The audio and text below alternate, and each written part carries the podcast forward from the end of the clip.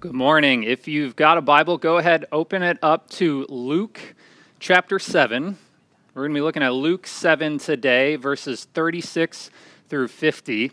We are in between a couple sermon series right now, and so last week and this week, Pastor Jamie and myself are taking the opportunity to preach a passage of Scripture that has personally meant a lot to us this last year. And so I, I want to look with you guys this morning at a passage that has haunted me and encouraged me over this past year in some incredible ways.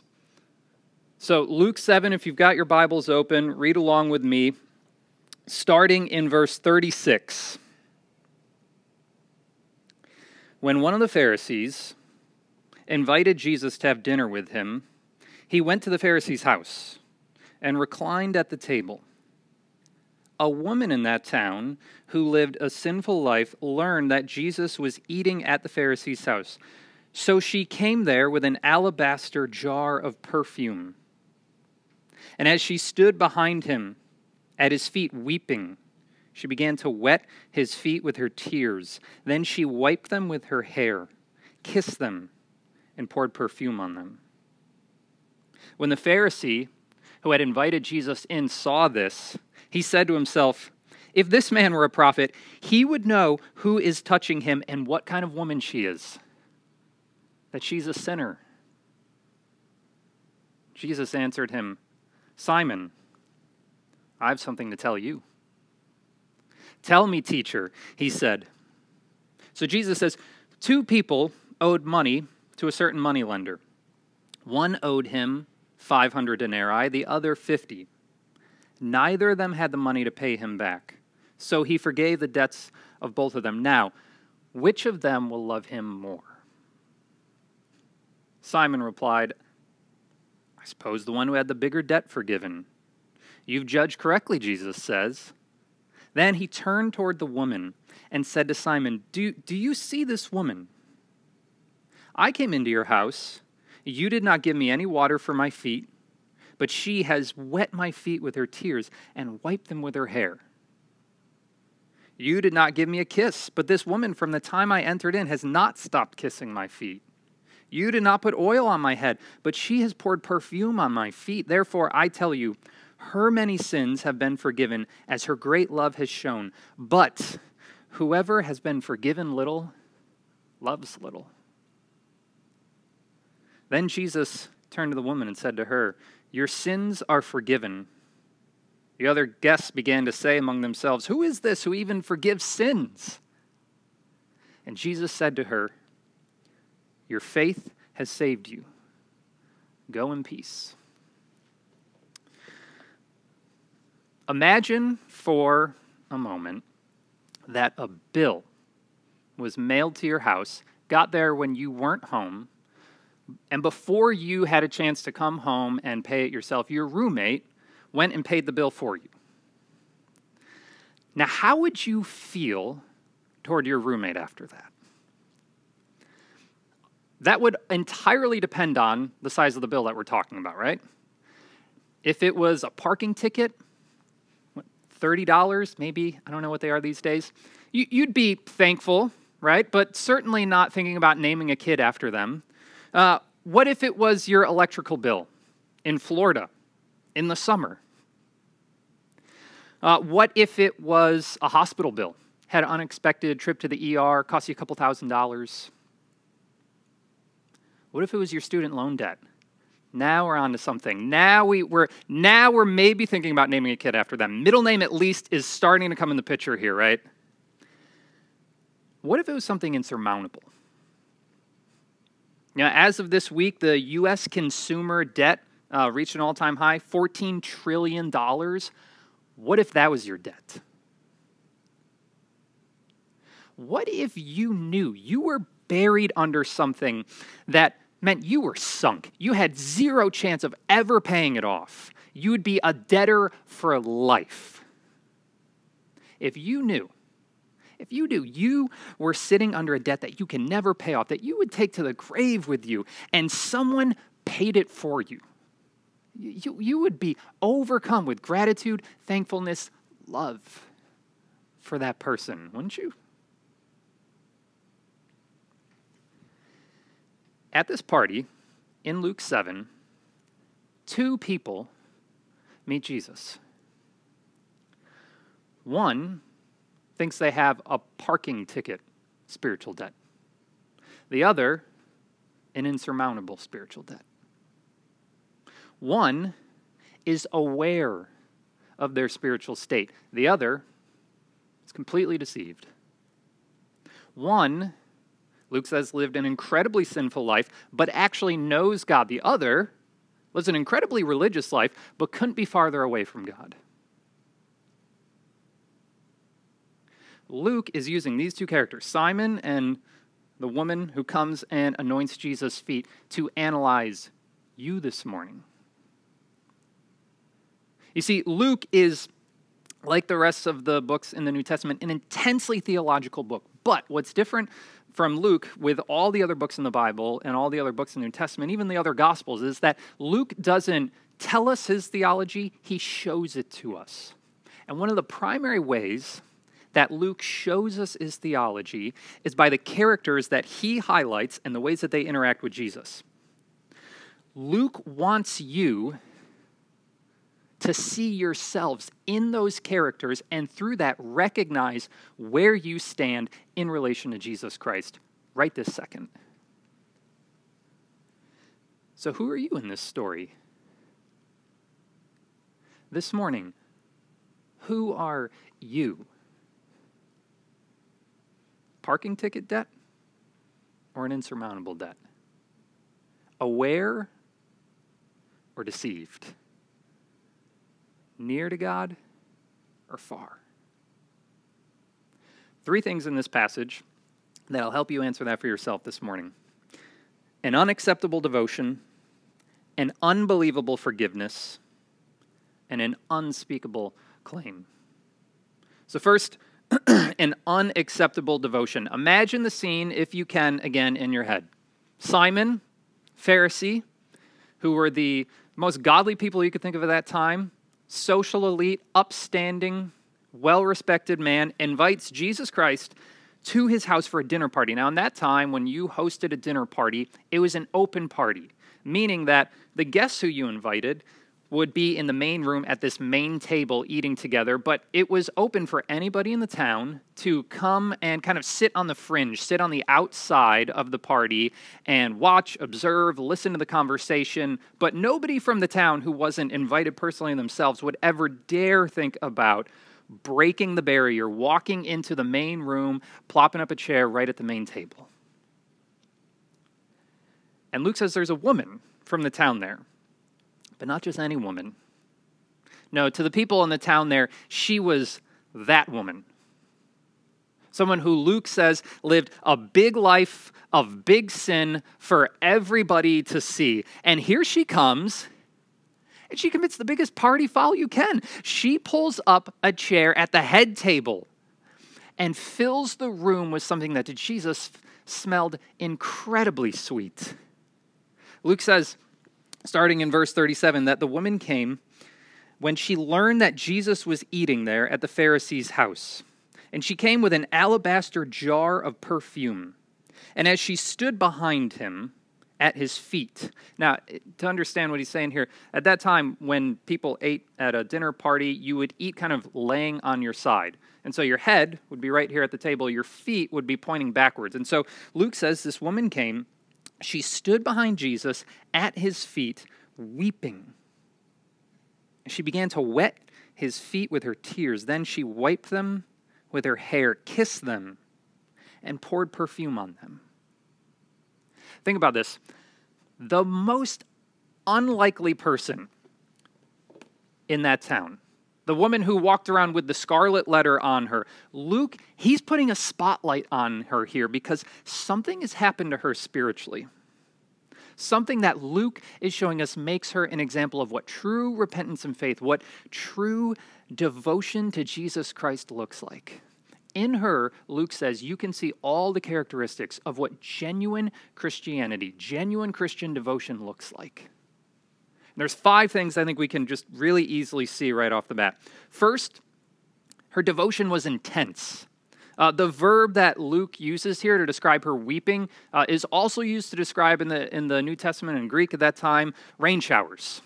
Meaning, it, this wasn't just a couple tears that she had coming down. This woman was weeping, sobbing, overcome because of what Jesus Christ has done for her.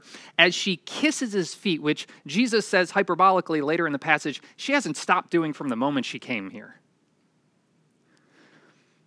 Now, you might not be someone who's going to have the same visible emotional response to Jesus Christ as this woman, right? Maybe you're a T on the Myers Briggs, like me, a little more reserved, but genuine Christian devotion should still have an intensity to it. That's not fanaticism, that's not naive, youthful enthusiasm. No, it's this focused passion because you've become so captivated by Jesus Christ that you won't settle for anything less than every part of him.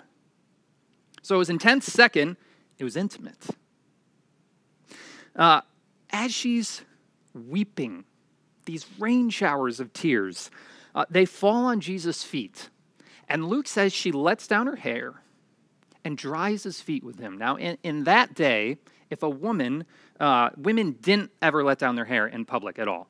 Uh, if, if a woman had done that in public, it would have been thought of as incredibly immodest. If you were a woman in that time, the only time that you let down your hair was in your bedroom with your husband. And this woman, though, comes in in front of a whole crowd of people who we already know what they're probably thinking about her, lets down her hair in front of Jesus because this genuine devotion of her has an intimacy with Jesus Christ, where he's not the Jesus of your parents, he's not the Jesus of your spouse, he's not the Jesus of your childhood. He's not the Jesus of your past when you were more connected with God. He's not the Jesus of your political party or your culture. No, he's the Jesus that you know personally, intimately. Yeah, in Luke or in John 10, Jesus describes it this way I know your voice and you know mine. That's the intimacy, intimacy that she's found with him. So, third, it's costly, though, too. Her devotion is costly. Luke says she comes with this alabaster jar of perfume. Now, this perfume, this nard that she had with her, would have been incredibly expensive. A pound of it would have cost an entire year's wages. Incredibly expensive, making a bit of a leap, but probably the most expensive thing that she owned. And she comes and cracks it open and pours out the whole thing on Jesus' feet. Why? Because he's become that valuable to her. Is that valuable to you? Two more. Fourth, her devotion is humble. Notice where she is this whole time? Not at his head, not looking at him face to face, no, at his feet. Weeping, wiping, kissing, anointing, all at Jesus' feet. In that time, that people walked around open toed sandals all day. Feet were disgusting. Feet were where the servants sat. And here comes in this woman and sits herself at Jesus' feet, full of tears, as she grieves the sin in her life that necessitated Christ's forgiveness humbling herself before him without, without an ounce of presumption before her forgiver. Last one, her devotion is joyful.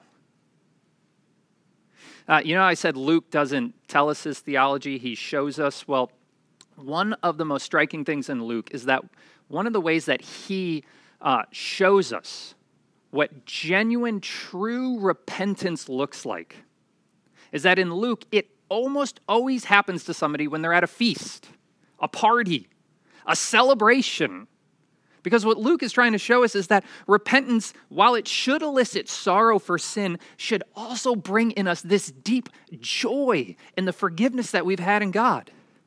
You know, when I first heard this, it, it, it was by a, a, a, scholar named Michael Ovey on uh, a lecture he gave. It completely changed the way that I viewed repentance. Here's how I reviewed viewed repentance probably my entire life up until that point. It's me coming to God, tail between my legs, and saying, Well, I did it again. Uh, I know your patience is probably running a little thin. I wouldn't blame you if you didn't want anything to do with me either right now. I'm sorry, and I'll try to do better next time. What Luke is saying is no, no, no, no. Luke is showing us through this woman at the party here that genuine devotion, while in one sense is humble, is also joyful. While it has sorrow over sin, it also has joy in being found by a God who loves to forgive.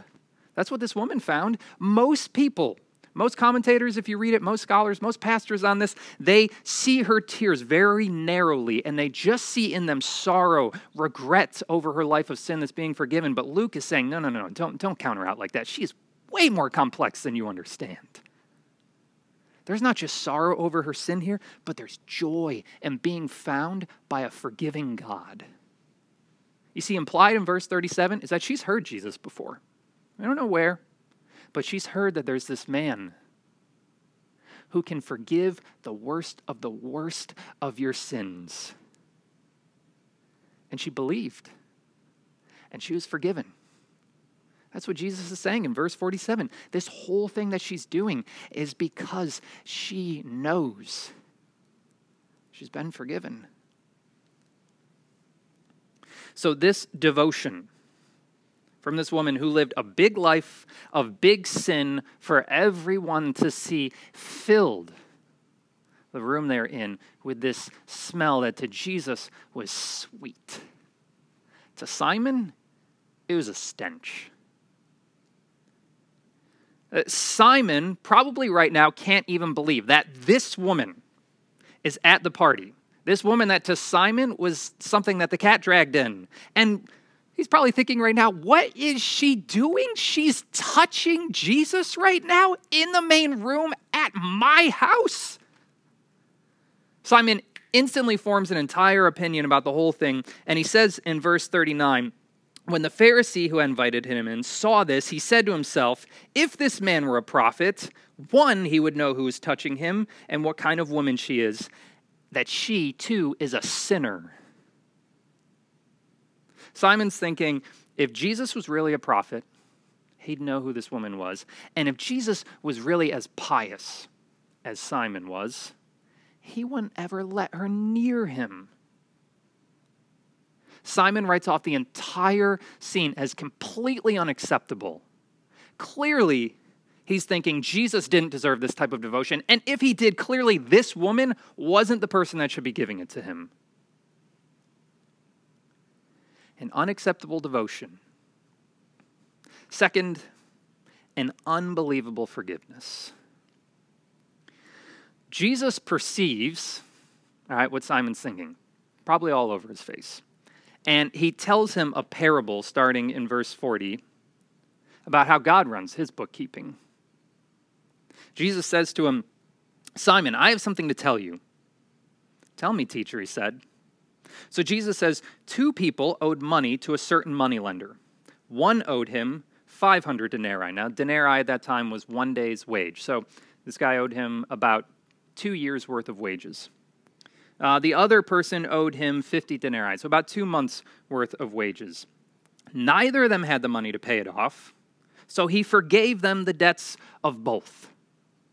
Now, the Pharisees listening to this are probably thinking, yeah, fat chance. Money lenders don't forgive their debtors. That's the whole point of them. You know, nobody becomes a loan shark because they want to give back to their community. But this one's different. Now, this one, Jesus says, when people can't pay him back, he forgives. And so now he asks Simon, which of them will love him more? And Simon, begrudgingly, says, I suppose the one who had the bigger debt forgiven. And Jesus says, Good, Simon, you get it. The debt is sin. Uh, the debtor who owed less is Simon. The one who owed more is the woman. The money lender is God. Who does what nobody at that time, nobody now, would ever expected him to do forgives the two debtors when they can't pay. And Jesus' whole point, whole point of this whole parable is this big debt plus big forgiveness equals a big love. That the way we know God starts by knowing, by owning our sin, our debt, our guilt before Him. Because when we do, we see even more the God who Charles Spurgeon, the great London preacher in the 1800s, says loves to forgive even more than we love to sin. And now, what Jesus is saying here is probably a little difficult for us to grasp today because, in one sense, what he's saying is if you really want to know God, one of the places it starts is by knowing, owning a sense of spiritual guilt in your life. And as modern uh, Western people today, like you and me, we, we don't really like to think about guilt. We have a guilted version in our life. And it's really something that's been working on us for probably about 100 years now. Uh, back in the early 1900s, Sigmund Freud changed the way that you and I think about guilt when he said there's actual guilt and then there's a sense of guilt. One is a fact that you need to take responsibility for in your life. The other, though, is just a feeling that you need to correct through psychotherapy. Now, Freud wasn't intending it to be necessarily used this way, but uh, his disciples who came after them took this idea and they exploited it. They realized, well, we can make people feel really good about themselves. If we start shifting all of our understanding of guilt from actual guilt into merely just a sense of guilt that now we can help you correct through psychotherapy and all of our kind of modern techniques. Flash forward today, and we've gone one step further. We live today by what you know one philosopher charles taylor calls self-authorizing morality which essentially just means this me my social circle we write the rules we decide what's right and wrong. We decide what we should or shouldn't feel guilty about, meaning that you and me, Western people today, Western thought has isolated ourselves, isolated humans from guilt more than ever before in any time in history of the world. And it sounds really nice, doesn't it? Guilt free life. Who wouldn't want that? But is it helping you? Is it helping your relationships? Help in the way that you connect to society. A lot of modern secular psychologists, therapists right now would say no. That actually that there's a form of guilt that you're cheating yourself if you don't embrace. But Christianity takes it one step farther than that. Christianity says something even better. It says there's a type of guilt that when you embrace it makes you more human, not less of one. That as St. Paul says, there is a godly guilt that leads to repentance and life. the writer of Hebrews puts it this way when we ex- embrace our spiritual guilt, our insurmountable debt before God, we actually can know through that Jesus Christ better than the angels who have no sense of guilt and thereby no knowledge of forgiveness could ever even dream of. I mean, can you imagine that Christianity is saying your guilt, your debt puts you in a place of privilege because through it you can know the forgiveness of God more than anything else in the created universe? Your guilt isn't a burden, Jesus is saying, through me, it can become a gift through which you know my grace more than angels who are with me in heaven right now know. Unexpected, undeserved, unbelievable forgiveness. That's God's bookkeeping. Now, though, Jesus uses this parable to explain this woman to Simon it's not operating under God's bookkeeping. No, Simon's operating under man's bookkeeping.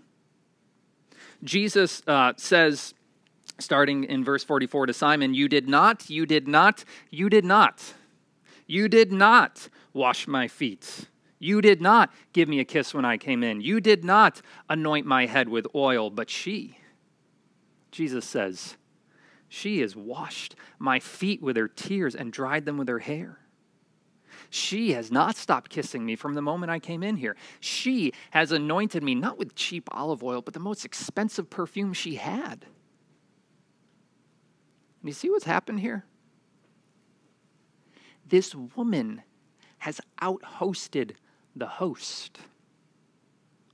This woman who lived a big life of big sin for everyone to see has done what Simon, the pious Pharisee, should have done but didn't. And Jesus isn't just talking here about hosts and a party. No, he's ultimately talking about sin and forgiveness. You see, it's clear that this woman was a sinner. But is she the only sinner looking at Jesus right now? Simon thought he had a parking ticket debt and that he could pay it off. He thought he was different than this woman. And Jesus is saying, No, no, no, no, no, Simon. You are both under a debt that you can't pay off. The only difference between you and her is you're not aware of it. Um, a couple months ago, my wife and I watched uh, Borg versus McEnroe on Netflix. If anybody's seen that, it's about uh, tennis rivalry between Bjorn Borg and John McEnroe, who's played uh, in the movie by Shia LaBeouf. And uh, the two of them as rivals couldn't be more different. Uh, John McEnroe, if you know him, if you've ever seen him, he's wild. He, he was off the rails. He'd show up to practice hungover. He'd break his rackets in the middle of games. He'd curse and spit at the crowd. He'd get in arguments with the officials. He was nuts. I mean, that's part of why people watched him was the spectacle. Borg, methodical, focused, set his room to the same temperature every night, prepared his rackets by walking on them in this same pattern for every match, trained like clockwork. He was the picture of someone who was restrained, reserved. He was a machine. But the more I started watching through this movie, the more I realized on the inside, they are both fiercely angry people largely at the same person in their life. McEnroe expressed his anger through rage. Borg expressed his anger through discipline. You know, in Luke 7, we have the spiritual John McEnroe and Bjorn Borg. Simon thought he was different, but on the inside, they're the same person with the same insurmountable spiritual debt that they can't pay. One of them showed it through wild living, the other through meticulous religion, but religion that was ultimately about him, not God. And so it was just as much an offense as this other woman's sin. At the end of the day, without God's forgiveness, they're both sunk. You know, if Jesus was here today, he might put it this way Mid America, Bible Belt, cultural Christianity can keep you just as far away from God as modern intellectual East Coast secularism. You know, one of the most ironic things that you see when you read through the Gospels is that Jesus repeatedly shows the Pharisees, like Simon, and how American moralistic Christianity today, that boils down to essentially checking boxes, tallying rules, that puts the onus on you to pay off your debt to God by putting deposits into your account through your spiritual good works. The great irony in all of those that Jesus points out is that they think that they're tough on sin. That, that, that we take sin more seriously than anybody else does. And Jesus says, No, you don't take it far seriously enough only a Christianity based on grace, based on redemption solely through Christ, truly can understand the nature of the debt on our own we sit under that we can't pay off. See, Simon's problem is he doesn't think he has that big of a debt. He doesn't need that for much forgiveness, and thereby he doesn't really love God that much. And here's what haunts me about this passage How much am I like Simon and I don't even know it. You know, how much do I walk around thinking what I think Simon probably thought in this passage God, you're actually pretty fortunate to have me around. You know, when's the last time you thought that? If it wasn't for me, this family, this marriage, this community, this church, we would all be in some really rough shape. You know, if the woman in the story could speak to us right now, she would say, Are you nuts? You are either far too prideful or far too naive about the spiritual debt you sit under that you can't pay off. And yet we all do it. None of us truly know the nature of our sin. None of us truly know the nature of our debt. But here's the thing when we start to see the Simon inside of us, the real question to be asking isn't, Am I a sinner? Or even, Am I the biggest sinner? But am I forgiven? You see, after those three, you did not, but she statements, Jesus says in verse 47 Therefore, I tell you, her many sins have been forgiven, as her great love has shown. But for whoever has been forgiven little, loves little. Jesus is saying this woman here is way closer to God, loves God way more than Simon ever does, ironically, because she's become aware of how far she was from God. That knowing God comes through properly calculating your spiritual debt, by owning your sin, but not so that God can shame you, not so that He can rub it in your face, not so that He can assign you to a life of spiritual labor to work your debt off. No, so He can surprise you with His love. So He can overwhelm you with His mercy. So He can show you the one and only way that we truly can know God through His forgiveness a forgiveness that you can see in this passage isn't shocked by the worst of you, isn't put off by the parts of you that nobody else sees. A forgiveness that seeks you out, not, the, not one that you seek out. A forgiveness that comes without us earning it. That's the whole point. None of, neither of the debtors could pay it off. And a forgiveness that transforms you. This woman comes, Jesus is saying, crashed your party, Simon, and anointed me with the most expensive perfume she had, not, not to get my forgiveness, but because she's got it. Her love, her devotion was because she was beginning to grasp in that moment how much she's been loved by God through Christ. You see, what Simon took for an unacceptable devotion was because this woman has experienced an unbelievable forgiveness that came last from hearing an unspeakable claim. Jesus, in verse 48, stops talking to Simon, and he now turns and he starts talking to this woman. And he says to her, Your sins are forgiven. And the Pharisees listening would probably be thinking, wait, wait, wait, wait, wait, wait. What? What did he just claim to do? Who is it, they say in verse 49? Who is this who even forgives? Present tense, right now. He's saying this is happening in the moment. Who is this who forgives sins? You know, the Pharisees would probably be thinking, okay, wait, we're smart people. We know our Bible. You know, a prophet can tell someone their sins are forgiven, but only as they speak on behalf of God. Your sins are forgiven, thus saith the Lord.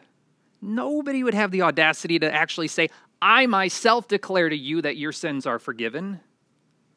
And they'd also be thinking, and wait, we, we, we know, Jesus, Leviticus 17, 11, you're not fooling us. Without blood spilt on the floor, there is no forgiveness. We don't see any blood. And Jesus, He perceives their doubts and he doubles down. He says, No, it's exactly what I'm saying. And he turns to the woman. He says, Your faith, in me implied, has saved you. Go in peace. You know, the Pharisees say, Wait, wait, forgive sins? Where's God? Where's the blood? And Jesus says, You're looking at him. Because Jesus knows that in not too long, he is going to the cross, where he will die on it, the death that makes God's forgiveness possible. A death that was intimate, where the sinless God became like sinful people like you and me in every way possible, even to the point of dying in between two criminals of the state. A death that was intense, where Jesus had every temptation thrown at him, every trial experienced in his life, and yet nothing, nothing could deter him, nothing could persuade him from his love for you. A death that was costly. So costly that for God to forgive sin and stay true to his character as someone who is completely uncompromising towards sin, he would have to pay the debt himself. He would have to kill his only son. And a death that was humble. A death that meant Jesus you know, didn't look down from heaven and say, okay, you come to me, you pay the price, you settle the debt. He said, no, I know you can't. So I'll come to you, I'll pay the price, I'll settle the debt. And when we experience that unbelievable forgiveness, when we listen to Jesus' unspeakable claim here, we're freed. Freed from no longer being deceived about our debt, unaware about our sin. Free to invite the Holy Spirit into our lives to through his word to through other christians to through just our daily experience show us the magnitude of our debt so we can be surprised by the transforming forgiveness of God. Big debt plus big forgiveness equals a really big love. So, who are you today? Who are you in this story? Parking ticket debt or an insurmountable debt? Do you know it? And has it been forgiven? Thanks be to Christ. Let's pray.